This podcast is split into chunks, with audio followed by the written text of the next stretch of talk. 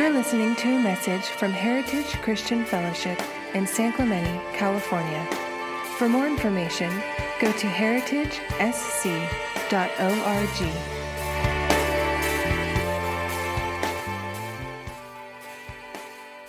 Well, happy Father's Day, everybody. Before I get to my, my word, I want to wish every dad a happy Father's Day. So give your guys a, hand on the back. Let's clap for the fathers. And if you're a dad, give yourself a, a, a pat on the back. Can you do that? So, what's a Father's Day without dad jokes? Am I the only one uh, who loves dad jokes? You know, or, my kids the only ones who roll their eyes at dad jokes. Well, I'm going to give you guys a couple dad jokes here, all right? Well, why did the golfer bring two pairs of pants? Casey got a hole in one. what do you call a line of men waiting to get haircuts? A barber queue. Get it? Why did the football coach go to the bank? To get his quarterback. All right. Why did the orange lose the race? Well, it just ran out of juice. Um, where, do the, where do boats go when they're sick? To the dock, of course. Um, all right, last one. This is a life lesson that you know I know I try to teach my kids. Well, how do you teach your kids about taxes? You eat 38% of their ice cream. all right. That's my favorite one. it's close to home, though, doesn't it? Um, so we have some gifts for fathers. So if, if the ladies want to come on up and, and line up here, if you're a dad, can you please stand up? And we have a gift for you. And I want to explain these gifts. So these, yeah, give them a hand. All right, if you're a dad, there you go. So these, these gifts are candy bars, and these three candy bars symbolize three attributes of a dad. The first one, big hunk. How many people still believe they're a big hunk? Well, don't raise your hand. All right, the next one, of course, is payday. And last but not least, and probably most precious, is lifesaver.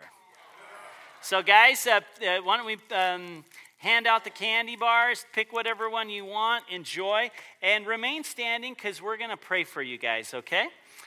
And just bless you and tell you guys how much we, we really appreciate you guys.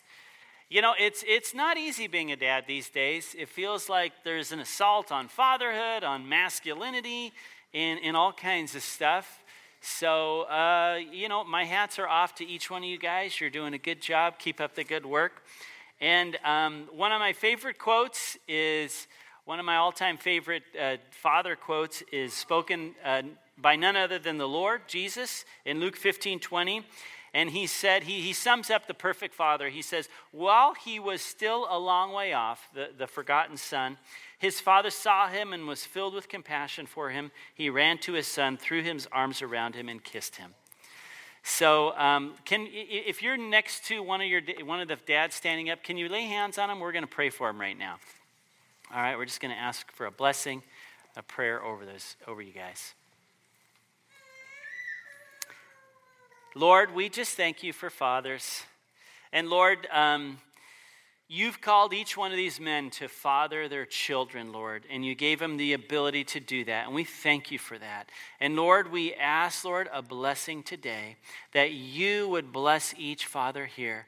Lord, just refresh them today. Give them perspective. Let them feel special, Lord, today. And Lord, you are our Heavenly Father, and let them feel the warmth of your love, of your embrace, of your pleasure today, too, because you do love us as your Heavenly Father. And let the dads feel like they have a day off and they can just enjoy themselves and relish in just the beauty of being a dad.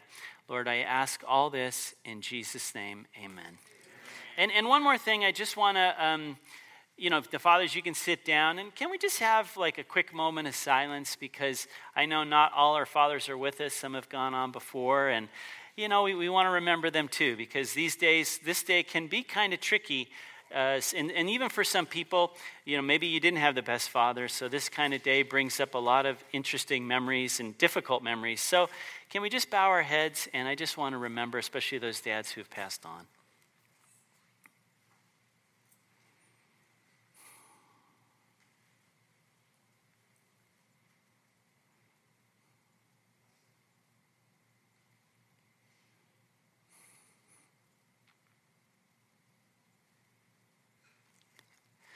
Lord, and let me just say, Lord, uh, one day when we get to see you, our Heavenly Father, Lord, there's an old song and it says, What a day that will be when my Jesus I will see. When I look upon his face, see the one who saved me by his grace. And we say that we love you, Heavenly Father. And Lord, uh, we know that you've seen hurts, you've seen pains, you see some of the emptiness that's, that's left by fathers that have passed on or, or other situations. And we ask today, Lord, there'd be a healing for those people. A healing, Lord. Lord, any brokenness, any brokenheartedness, Lord, they would just feel your balm of the Holy Spirit coming and healing any emptiness, Lord, any, any hurt on a day like today. Let it be replaced by realizing how much you love us as our Heavenly Father. In Jesus' name, everybody said, Amen. Amen. Amen. Yeah, thank you, Jesus. That's good. Um, well, two weeks ago, I started out, uh, I introduced what we're going to do, what we started a little bit last week and what we're doing today. I invited each one of you to take a journey on us as we kind of do a self evaluation. We look at what Scripture says, what, what, what this Christian life should be and our viewpoints and our outlooks and what we're doing. And we want to line up what the Bible says and what we do. And if any adjustments in the way we do church, the way we think about God, in any of this, we want to align back to what Scripture says. Uh, last week, Ant really brought home. Um, uh, about worship. He talked about just worshiping the King in spirit and in truth and giving it all up to Him. It was good. And this week, today, I want to talk about the church. The church. And, you know, it's an interesting um, idea about being devoted to the church. And that's what we're, we're in here is we're in a series on, um, this is, all right, sorry about that, guys, having technical difficulties. Um, let's see here. Well, the series, what we want to talk about is on the church and it's being devoted. Devoted, and it comes out of Acts 2, uh, chapter, Acts chapter 2, verse 42, and it says, They devoted themselves. And there was a list of things they devoted themselves. And so, on the one hand, when the Bible says that the church is arguably the most important institution that Jesus has put on the earth. Jesus has commissioned the church to bring his kingdom on earth. And the church is the instrument that Jesus wants to use to show who Jesus is and what he's like. You know, and on the other hand, the church is probably one of the most misunderstood concepts or institutions in our day and age. Some people say, well, I'm the church. You know, and therefore, I really don't need to belong to any organized structure or institution. And some people, you know, they're driving by La Pata and they see our building and they say, well, that's the church. And then other people say, you know what, they're Christians, but they, and they love Jesus, but they don't want anything to do with church. And, you know, all three of those concepts are actually not found in the Bible. And most of those three philosophies contradict what the Bible actually says. And I believe that you can't really be a mature Christian and not love the church properly. And you're probably thinking, well, you know, that's kind of your job. You work for the church. Of course, you're going to say that. But it's actually what the Bible says. And being a part of a church is a fundamental part of being a Christian. In fact, in the scope of eternity, what church you belong to is one of the most important decisions that you will ever make while you're here on earth. And think about that. Do we really believe that? Is that really a huge priority? You know, when I, when I went to college, there was all kinds of majors, but there was no major about the church, you know? I mean, there's just, we don't really put a lot of value or, or sometimes even thought about what church I belong to. But what church you belong to has far greater consequences than where you live, what your job or career will be, what sports team you follow, or even who becomes the next president of the United States. I'm not going to go there. but what church you belong to will shape how you know Jesus, your views on the Holy Spirit, actually how you love your spouse, how you raise your kids, every part of you in your life. What church you belong to is actually a very, very important thing. And we underestimate the value that Jesus actually placed on the church. In fact, God's plan to save the world is through the church. Let me say that one more time. God's plan to save the world is through the church. And this is exactly, let me try this one more time, what, um, uh, what Paul said in Ephesians 3.10. My, I guess my slides aren't working today. I'm sorry about that. So if you have your phone, if you want to get it, get your Bible out, or you could just listen really intently. And the first uh, verse I'm going to talk about is in Ephesians chapter 3, verse 10. Uh, Ephesians 3, verse 10.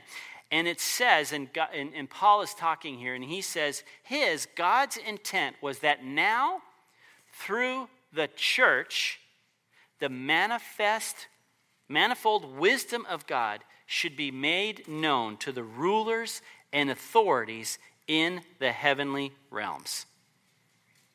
So God's intent was to save the earth through the church, and through the church, that His wisdom, the wisdom of God in all its fullness, including the plan of salvation, will come through the church. The church is to be a reflection of what God is like. When the world sees the church, they're like, okay, now I, I see the church and now I understand what God is like. And that means that if we get this wrong, if we don't do church right, the world is actually going to get a twisted view of what God is like.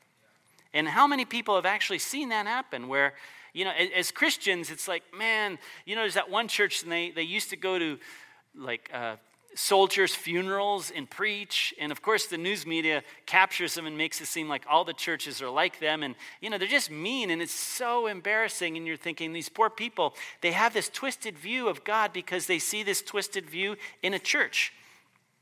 So it's a really big thing that we, the church, have been entrusted with. The church is a big deal.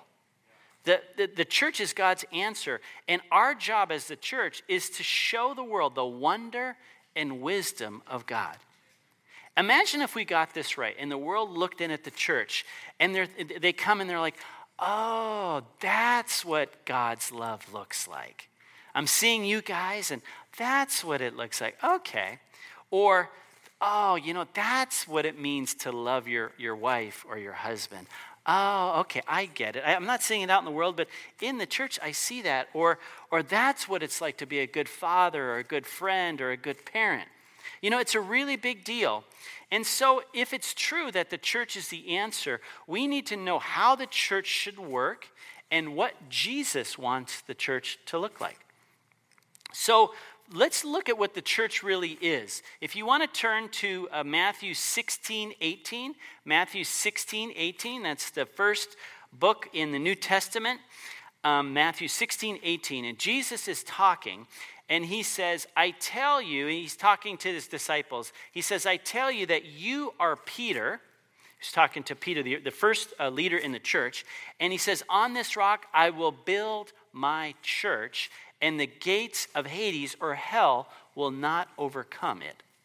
And so that's the first time Jesus used the word church. And the Greek word for that word, the, the Greek word for church was ecclesia. Ecclesia. And ecclesia is defined as a public assembly duly summoned. So the word church in Greek is ecclesia, the public assembly duly summoned. So like if if if we called all the Americans who lived in South Orange County here and we assembled and we were all American citizens, well, that would be the ecclesia, a public assembly duly summoned. And this is what the picture of the church is a people who are citizens who gather together. And, and as we know, we're not citizens, uh, I mean, we are citizens, we're Americans, most of us, and we're citizens of this earth, but we're actually citizens of heaven. And when we get together, we are the ecclesia, the church. And um, so when people say, you know, I am the church, how many people have heard that? You know, and that's common. I'm the church. Well, you can't be the church by yourself. I mean, I would love to just have this church where it's, you know, the first the first church of Peter Klaus, you know, me, myself, and I. but the assembly of the church is lots of people coming together making a mosaic. You know, how many, I know we have a couple artists here. When you're making a painting, you, you, you use different colors and you, you, you create something beautiful, a masterpiece. So, why can't I be my own church? Well, I by myself am not a proper reflection of who Jesus is. I have some gifts, but I don't have all of them. You have some gifts, you don't have all of them. But the idea behind the church is that we come together and together we reflect the beauty of Jesus. You know, and the it's it's Paul uses the analogy of body parts. And the parts of a body don't reflect the body, but the body as a whole reflect the individual. You're not up here looking at my, my fingernail. Even though if, if I stubbed it yesterday or if it was falling off, I would notice it and it would bug me. But you're looking at the whole package, the whole Peter Klaus. You know, but Peter Klaus is made up of different individuals, and these things help reflect me. So it's not just Jesus and me. Um, and then there's an assault on the church these days. You know, the, the church is losing members overall. Uh, it has a bad reputation, you know, in, in America. And the church really, in a lot of ways, is not a very good representation of Christ. And a lot of people have left the church or just don't want to do it on their own. And they think that church and Christianity is not healthy. So, what, what, is, what have a lot of churches, pastors, leaders done? Well, we're our, you know some some pastors the goal is just to get people in their church you know people are leaving so what do we need to do to get people in the church and I, i've seen this something subtle and it's really common you know the focus of a lot of churches has shifted and the focus is on me or you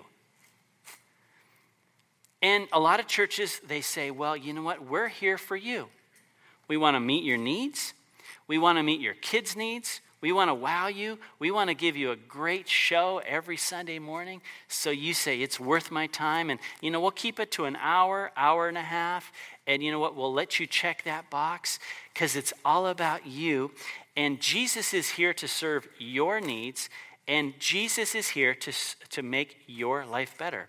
And there's some truth to that. Obviously, Jesus came to earth to save us, and he loves us as a father loves his son.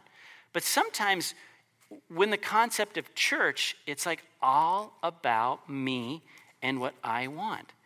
And so subtly, as leaders, we want people, we don't want to lose people, so we're going to kind of feed into that notion like, well, we're just going to give you what you want, we're going to tell you what you want, we're going to try to do it better than the guy next uh, down the street.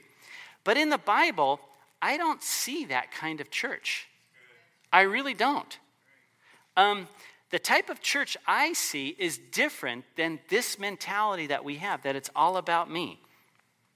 In the Bible, actually, I see four attributes of a healthy church. And that's what I want to talk about this morning four ha- attributes of a healthy church. And I don't see these attributes in many churches around. In fact, you know, and I'm not trying to say that we have it all figured out and everybody else is wrong. You know, I know a lot of us here at Heritage, we don't have some of these attributes as well. That's why we're looking at what taught, what's taught in Scripture the way the Bible is, is uh, describes churches in Scripture and trying to align ourselves with it. And my prayer is as we look at these four attributes of a healthy church, we will be convicted to become a healthy church that makes Jesus happy and properly reflects Him. Imagine if people came in and they're like, wow, now I understand who God is. Now, what I, when I read in the scripture and I come here and I see the way things are lived out, it makes sense. Actually, I see it. And my, my greatest fear, and it should be for every leader, for all of us elders, is to not be like the church mentioned in Revelation. Remember, the, uh, there was seven churches, and there was uh, five of them had issues, and two of them were good the odds are kind of bad in that regard. And remember, you know, some, Jesus said, hey, listen, if you don't repent, if you don't get things right, you're doing all this stuff, but you're missing the ball here. If you don't get things right, I'm going to actually take your lampstand away. You know, in other words, I'm going to fight against you with my, the sword of my mouth, with the word of God. And remember that one part where Jesus said, uh, you know what, you're, you're not hot, you're not cold, you're lukewarm, and I'm going to spew you out of your mouth. This is a heavenly Father who loves you. And he's so disgusted with what he saw in these churches that he's actually going to vomit them out. You know, we, we have this image of Jesus that he's just the Mr. Santa Claus all the time. But in Scripture, we see another Jesus where he could be kind of uh, upset when we don't do things the way we're supposed to do it, even though he loves us and it's for our own good. And then there's that one image where there's Jesus and he's knocking at the door and he says, Let me in. And actually, that's a picture of a church and they have it all together. They think they're doing it right, and Jesus isn't there. He's actually outside knocking, wants to come in. I do not want to be that church. You know, our goal is to have Jesus here every single Sunday. To, and, and not just here on Sunday, but during our week, in our fellowship, every part of our life. So, what are the four attributes of a healthy church? And a healthy church ultimately is a church that Jesus is in. Well, the first is a healthy church is made up of people who are devoted. And that's what our series are. It, it's, it's the people who are devoted. It says in, in, in Acts 2.42, it says they devoted themselves. And if you want to turn there real quick, it says in Acts 2.42, um, Acts 2.42, it says they, this is a picture of the early church.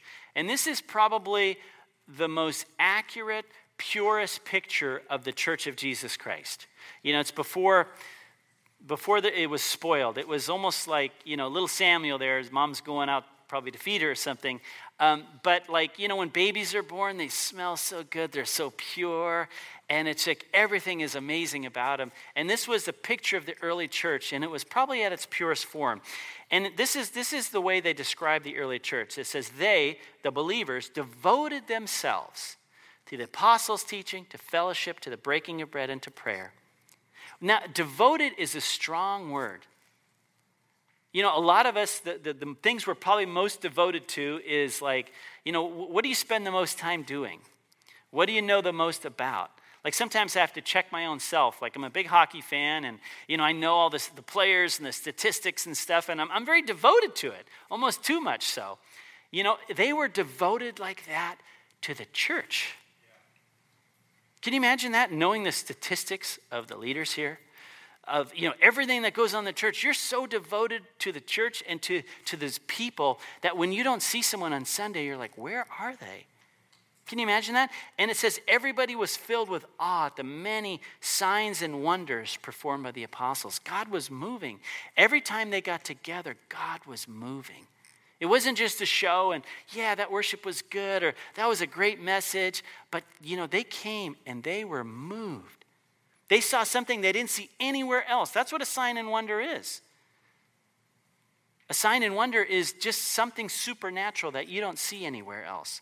And it says all the believers were together and had everything in common and they sold property and possessions to give to anyone who had need. Every day they continued to meet together in the temple courts. They broke bread in their homes, ate together with glad and sincere hearts, praising God and enjoying the favor of all the people. And the Lord added to their number daily those who were being saved. They were devoted, they were all in. They sold their goods and their houses, they had fellowship, they had prayer. You know, that's not really what we see in most churches today. You know, we're lucky if we do 10%, we, you know, give our tithes. I mean, that's the way I look at it. And I, I think, you know, I've kind of done my duty. But sometimes it's like this family. It's like, I'm all in. I'll do whatever it takes because I'm devoted. It's the kind of devotion that, you know, I have to my family. I have to my wife and my kids. Like, you know, hey, my kid calls me at 2 in the morning. I'm stuck on the freeway and, or this or that. I will go no matter what because I'm devoted to my family. Imagine if we had that kind of devotion to each other here at the church. Imagine that. And, um, but today we, we kind of have a different type of devotion, and it's very subtle. It's a devotion to me. Even churches are devoted to making you feel good, to telling you you're it. you're the pinnacle of everything. And you know what? We're really, when, when you come to a church, people kind of expect that, like, how is my need met? How are my kids' needs met? But what's presented in the Bible is quite different than our modern mentality, even in churches. In Acts 2 42 to 47, you saw people being together. They're devoted to the teaching, they're devoted to the Bible, they're devoted to leadership, sharing, self. And you know what? They didn't just give to each other, they actually put it at the, at the, the leader's feet and said, You guys do whatever you want to it. You know, and, and as a leader, that would be scary to have that kind of responsibility. And, and we don't really trust our leaders. You know, we don't, you know, all, there's all this conspiracy theories against leaders in, in government. So we have an aversion to leadership. How dare we would give our money, you know, aside from our 10% to leaders to do whatever they want? Like, well, how do I know they're not going to go out and buy a Porsche or whatever? You know what I mean? It's like, can you imagine that type of devotion? We don't really see it like that here. And even the signs and wonders, the supernatural. You know, I want to come to a church and, and have Jesus here. And remember in Scripture when Jesus went to a synagogue, that he always identified the person who was sick and that person got healed? And oftentimes the, the sickness was related to some kind of demon. And so a demon would manifest during his, his message because the presence of God was so, so strong. You know, and we're actually, you know what? That would make a lot of people feel uncomfortable. We don't really want to go there. But yet, if we're devoted to this, we're going to let God move however He wants to. So a second, so a second uh, sign of a healthy church is a healthy church is made up of people who meet together regularly. Who meet together regularly. This is this seems very very basic. First is they're devoted. Second, they meet together regularly. Um, and, and in that early church, it said in verse 46 every day they continued to meet together. You know, for me, sometimes it feels like, man, if I can come on a Sunday and go to group, I'm living large. but you look at this early church, they actually met together every day. So they didn't have meetings in the church every day. They actually met in their homes, they were fellowshipping, they were loving, they were being a family. But the stats on actual church attendance, this has been around for a long time, and we haven't done this recently, but I remember Bruce Wagner, uh, he was our old families pastor. He, he did a study on this with uh, Sunday school attendance, and the national average was a Christian, a solid Christian, goes to church 1.6 times a month. We actually compared it to our statistics, and that was what basically people at Heritage were coming, you know, their average was coming 1.6 times a month. Now, we have ex- some exciting news in my family. My son is getting married in two weeks. And yeah. Imagine after they got married, he would come home for dinner 1.6 times a month you know, he's probably going to end up seeing Phil at some point, you know, our, our church counselor. and, you know, that's why the author of Hebrews, in Hebrews 10 25, he, well, 10 24, he says, Let us consider how we may spur one another on towards love and good deeds. And what did he say to do? He said, Not giving up meeting together, as some are in the habit of doing. Not giving up meeting together. A healthy church is made up of people who meet together regularly. And you know what? Living in Southern California, in South Orange County, in San Clemente, with our beautiful weather, I mean, do they still have that bumper sticker that says San Clemente, the best weather in the world? You know, we have the beach, we have all this stuff. We have so many things that are saying, come here on Sunday. Don't meet. You know, there's so many distractions. So it takes a devoted people just to show up every Sunday and not go to the beach and not do this and not do that. But the Lord is looking for a church full of devotion and people who meet regularly. And like any relationship, it requires commitment and regularity. Even in our marriage, like, you know what? Uh, when Elvira and I, when we're doing well, we're, we're like usually, you know, when we go on vacation, we're with each other 24 7. We're having an amazing time. And then sometimes you come home and you're just like, she's doing stuff, I do stuff, and then she says something, and I was like, what did she mean by that? And so I say something back. And, you know, it, it, there's this tension that happens because we don't have this regular communication and stuff. And when we miss our regular attendance at church and with your church family, I tell you, I don't know how you are. I sometimes I see people who do the 1.6 times, and I don't know how you would do it. If it was me personally, I really have to come every Sunday and as much as possible. Otherwise, I, I wouldn't have a healthy spiritual life. So I don't know how a lot of people do it. Or maybe it's just not being done, or maybe it's an un, unhealthy relationship. But a lot of people say, Well, I don't go to church anymore. Sure, I'm a Christian and I get together with a couple buddies at the beach or a coffee shop, and the Bible says where two or three are gathered in my name, it's a church. So I'm the church, you know, but it's actually not the church. The church is called the ecclesia, which is a gathering together of the saints with leadership, structure, and things that make up a church. And you look at the Bible, there's a lot talked about church leadership elders, deacons, and qualifications. You know, it's not just a bunch of people getting together. It's good to, to get together with your friends and talk about the Lord at the beach or a coffee shop, but it's not a church. It's just a bunch of friends getting together at the beach or a coffee shop, uh, you know, talking about Jesus. Ecclesia, or the church, is every part coming together to make up the body of Christ. And we're not, it says, it says that we're not supposed to neglect meeting together. And we can't force you to come. You know, that's definitely not our style. But it says in, in Acts 2 42, that, that picture of the church, it says they gave themselves to this. Nobody forced them. But when you get it, you give yourself. You're happily to give yourself. When you're in love, you can give yourself to that person that you adore. And when we fall in love with Jesus, we give ourselves to what Jesus loves, and Jesus loves the church. And when you give yourself, it's a beautiful thing. And you will, when you give yourself to the Lord and His church, you will actually enter into the inheritance that God has for you. And just a note to parents, especially dads, since it's Father Day what you model in this will be caught by your kids. You can say something, but if you do something else, that's what they're going to do. And especially in our day and age, uh, like with sports, like kids in sports, it's almost become this monster thing that really competes with so many things in life. Uh, we have some relatives recently I, I, got together with, and they were great Christians. They're still very strong Christians. And they were complaining and, and talking how their two adult sons are not following the Lord anymore. And they're married and you know their, their, their, their, wives aren't following the lord. But i remember that they were such strong christians always going to church always in the life of the church. And then their kids got older and their kids started getting into hockey. I mean i love hockey. There's nothing wrong with hockey and they were good at it so they got into the club and every weekend they were gone playing hockey and this was all through their formative years and when they went on their own they, they still play hockey it's interesting as adult kids but they don't follow Jesus. And actually, I want to honor my dad. One of the things that he did that was so amazing, I'll never forget it. I was in elementary school, and I've always been a pretty good athlete, and I was on a sports team, and we made the finals. And all the other games were on like Friday or Saturday, and we made the finals, and this was on a Sunday.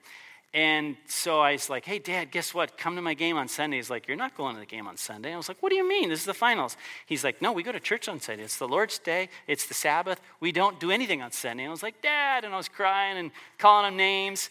And then so, so I, I told my coach at practice, he's like, what? No, we have to have you. We're going to lose without you. And so I was like, well, that's what my dad said. So the coach comes and a couple parents, and they're all cornering my dad and saying, you know, you're a bad parent, and this is the team, and, you know, what are you teaching your kid, and this and that. And my dad's like, you know, he, he's from Germany. He doesn't understand this whole American culture thing. And so he's like, well, you know, no what? We go to church. And he didn't give it a second thought. And man, I cried and I was mad. And there was a season I was just like, ah, oh, terrible. But you know what? I had a value for church and I learned it through him. He put his foot down. Yeah. Yeah, give him a hand. So if you want your kids to follow the Lord, model Christ now. Prioritize the Lord and what he loves. And he loves the church. So the third, a healthy church is made up of people who come to give, not to get. The third sign of a healthy church is made up of people who come to give, not to get. How do we normally choose a church? And this is, you know, I, I, I remember uh, this is the way I've always chosen a church. You know, I go and I look at their worship. I, I, look at their kids' ministry if I have kids, you know, or when I was single, I looked at their singles ministry, their teaching. Where can I get fed the best? But what does the Bible say? How do we choose a church? You ever thought about that? Well, the Bible, it says that God actually chooses the church for you. The Lord has a plan for you, and part of the plan is to follow the Lord and ask the Lord, where do you want me to go to church? In Acts 2.47, uh, where we have this picture of the, the, the infant church, it says, And the Lord added to their number daily those who were being saved. God adds people to the church. God wants you who feel called to heritage to be here. So the question is, what not what church should I get? Where is the Lord adding me? Is the Lord adding you to this church? Because that's an important question. Because if you say yes, and then you're like, you know what? That Peter guy, he's a nice guy, but he's a bad teacher. I don't like when he preaches, I don't get anything out of it. Well, if the Lord's adding you here, how do you, how do you work with that? Or, like, you know, what about the kids' ministry? There's no singles. What about the worship? I don't like the new worship style. That's a good question. If the Lord is adding you here and you have an issue, well, maybe we should check our motivation or the real reason we should be at church. What if God is calling you to heritage not to receive? Isn't that weird? Well, hey, I'm giving tithes, so I should get something for my money, right? it's kind of what we think. I mean, I go to a store and I pay, I want service. What if God is calling you to heritage not to receive, but to come to heritage to give? And you know, we might have visitors and you might have your home church. You know, I'm not talking about heritage for you or whatever you feel called. What if God is calling you to your church not to receive, but to give?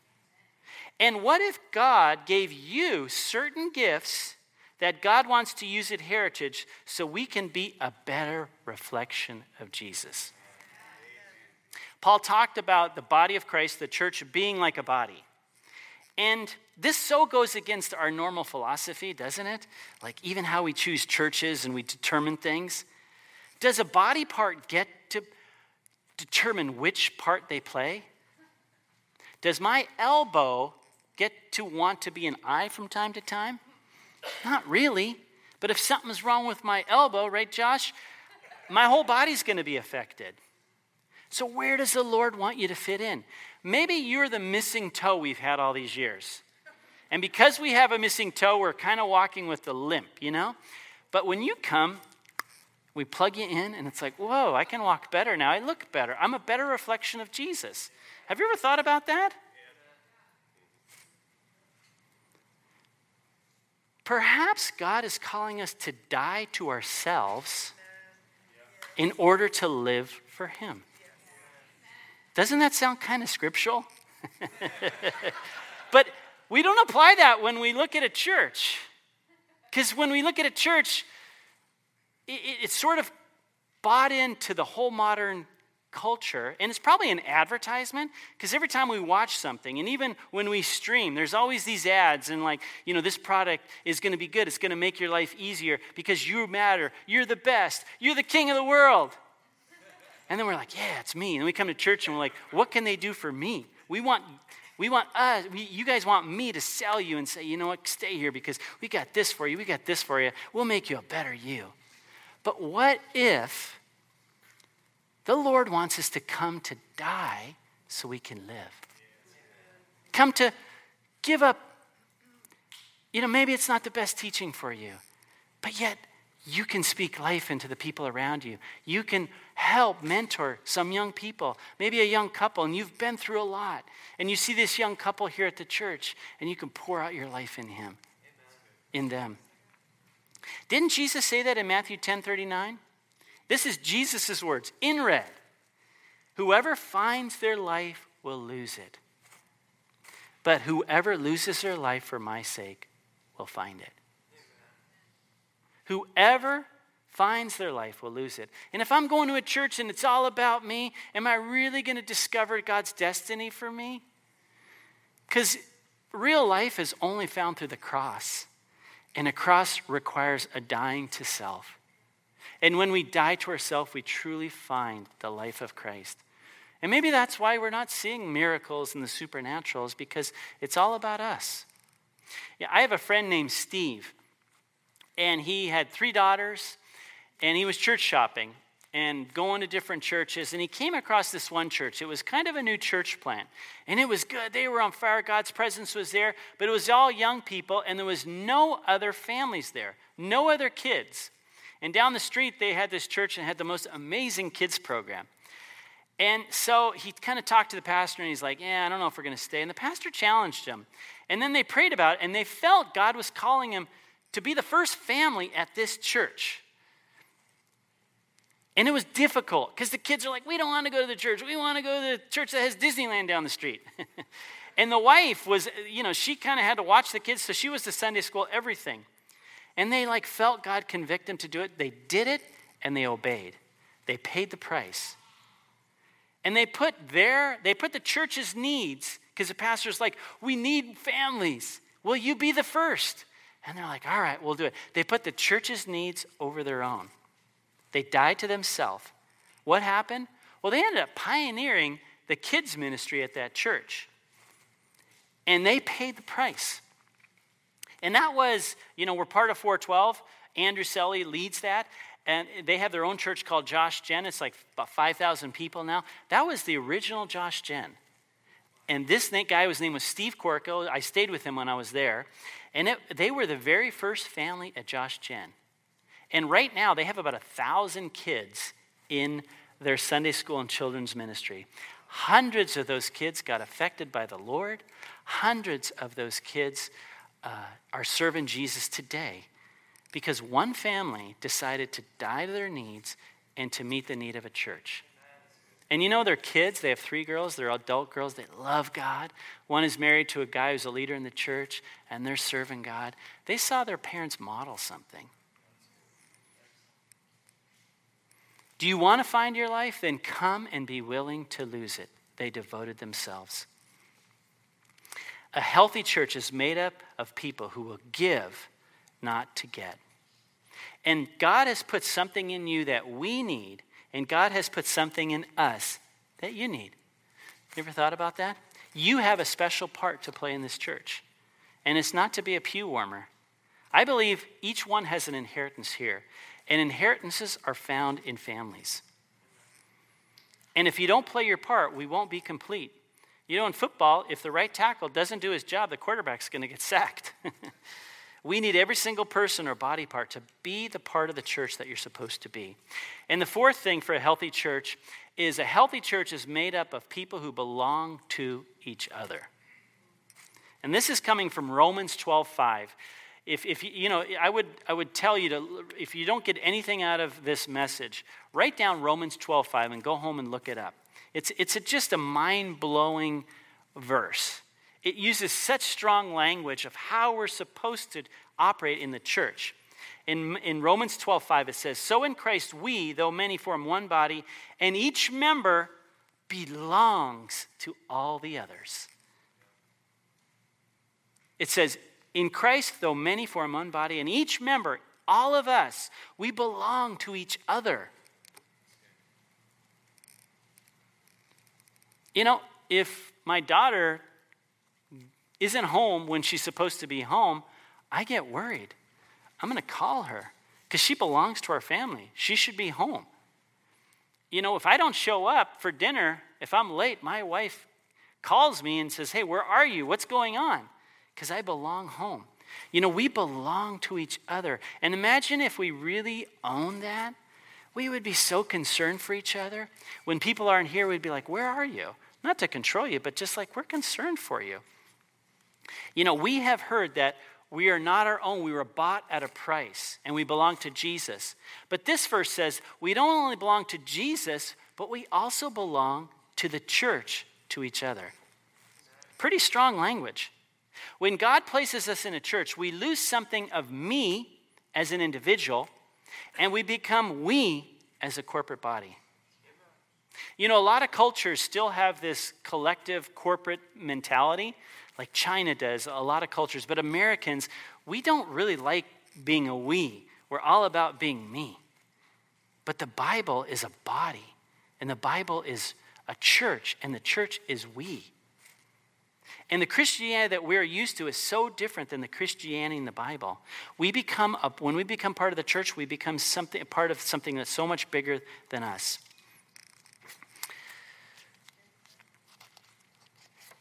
So, for many people, they say, Well, I've been hurt by the church. You know, that sounds nice in theory, but I tried it and I've been hurt by the church. And a lot of people have been hurt by the church. And on behalf of the senior leader here, I want to apologize to everybody who's been hurt by the church. I really do, on, on behalf of the Lord. And on behalf of a father, I felt this earlier. I want to say I'm sorry if your dad wasn't the best dad to you. To know the Lord loves you. And I just want to say, on behalf of all dads, if you had a bad dad, I want to say I'm sorry. Hopefully, that'll bring some healing. But a lot of people said, I've been hurt for the church. So, what's the solution? This might sound kind of harsh. It's simple. Guard your heart and get over it quickly. If you've been hurt by the church, guard your heart and get over it quickly. And if I'm honest, I don't think there's anybody here who's been as hurt by the church as much as myself.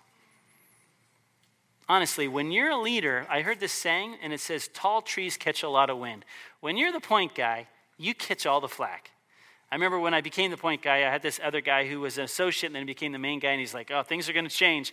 Everybody loves the associate, but when you become the main guy, it's like, you know, it's a different story. I've experienced hurts in many forms at the church. And, you know, growing up in the church too slander, gossip, abuse, betrayal, and also not just against me, against my family. So I understand being hurt by the church. And the same thing happened to Jesus. You know, Jesus, they said, man, he's got a demon, and they try to run him out of town, and they end up crucifying him. And Jesus probably had it worse than all of us, and he was perfect. And I'm not perfect. I mean, some of the, some of the abuse probably is self inflicted at, at times. But for me, I had to guard my heart and get over it quickly. And if I wouldn't have done that, I wouldn't be up here today. And I learned this lesson by being married with my wife. You know, sometimes I hurt her. I know that's hard to understand and believe. Uh, and you know what? In like any marriage, you know, you, you hurt your spouse and they kind of wallow in it, and you can. There's this tension, and hopefully you get over it quickly. When we got married, they say, you know, never let the sun go down on your anger. We've tried to do that, but sometimes you just can't help, and it, it lasts a couple days. And then sometimes, you know what? She just says, at some point, she says, okay, you know what? Let's just move on and get over it. And I'm like, I'm down. Let's do it. And you know what I mean? And she just makes this decision and we kind of get over it. And, and she does. And we need to realize that we're part of this family and sometimes families hurt each other.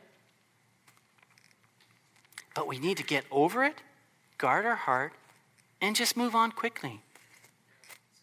We all have pain and things to deal with. But you know what? When we do that, that's part of the demonstration of family, of the church to the world. They're like, that's how you deal with conflict. Oh, okay. That's how you forgive someone. That's how you deal with someone who just hurt you to the core. And for me, all the hurt and pain I've experienced, you know, when you handle it right, it's brought so much growth. I used to have these trigger points that someone just barely scratched and boom, I would blow up. And now, after all this issues, you know, I've grown and it doesn't affect me like it used to. So, you know what? I, I, I think uh, I, have heard someone said, actually, John Wimber said, uh, adversity can make you bitter or better. And the hurt in church can make you bitter or better. Please let it make you better.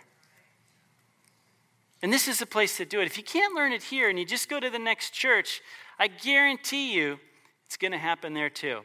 Someone once said, if you find the perfect church, don't join it because you'll mess it up. it's true. It's true. you know, and I believe God is giving Heritage an opportunity to be a model church, a place where we can reflect Christ on earth. And remember Jesus at one point, he says, If you've seen me, you've seen the Father. You know, so Jesus' life, if you examine him, that's what God's like. And then remember in John 17, he prayed and he's like, Let us all be one. So when they see you, they see me, and we're one, just like the Father and me are one. Imagine if heritage was everything we could be, and when they looked at us, they saw an aspect of Jesus that they can't find anywhere else. It's the beauty of the church. It's, and this is what the church that Jesus wants, not what our culture wants, but how we will reflect Jesus. So, the four basic things to make the type of church that the Lord wants for heritage is to be people who are devoted, people who meet together regularly, people who come to give, not to get, and people who actually belong to each other. It's such a different mindset that our modern mindset we view church. And we are not called to be a body part, but a body. And we give ourselves to the church, we reflect the manifest glory and wisdom of God. Sorry about that.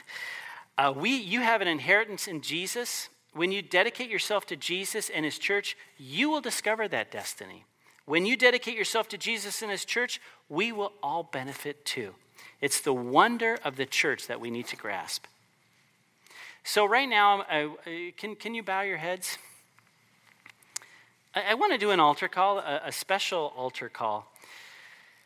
And I'm asking you to make a public statement that you want to join me in becoming the church Jesus is looking for. That you want to join me by adhering to these four attributes of a people to make up a healthy church. The first one is be devoted. The second is to meet regularly. The third is to, to come not to get, but to give. And the fourth is to belong to each other. You know, it's kind of scary.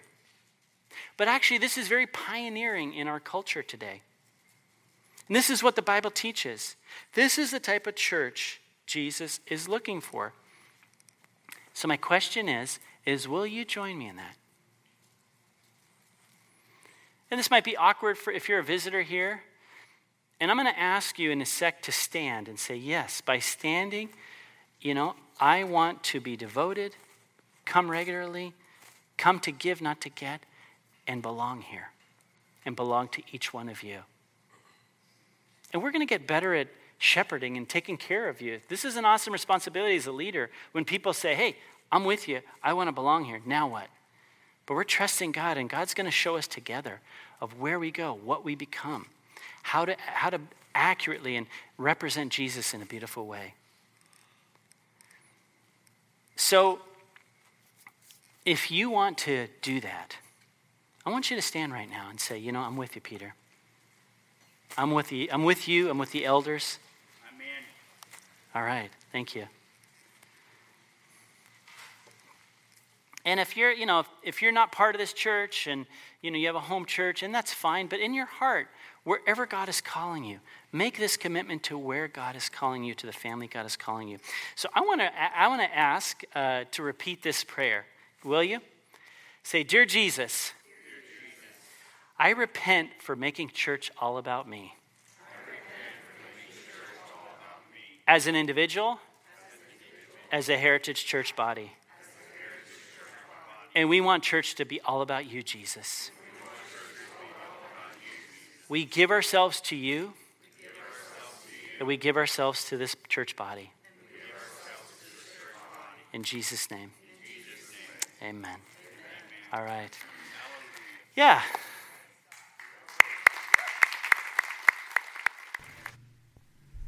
Thank you for listening. We hope you tune in next week.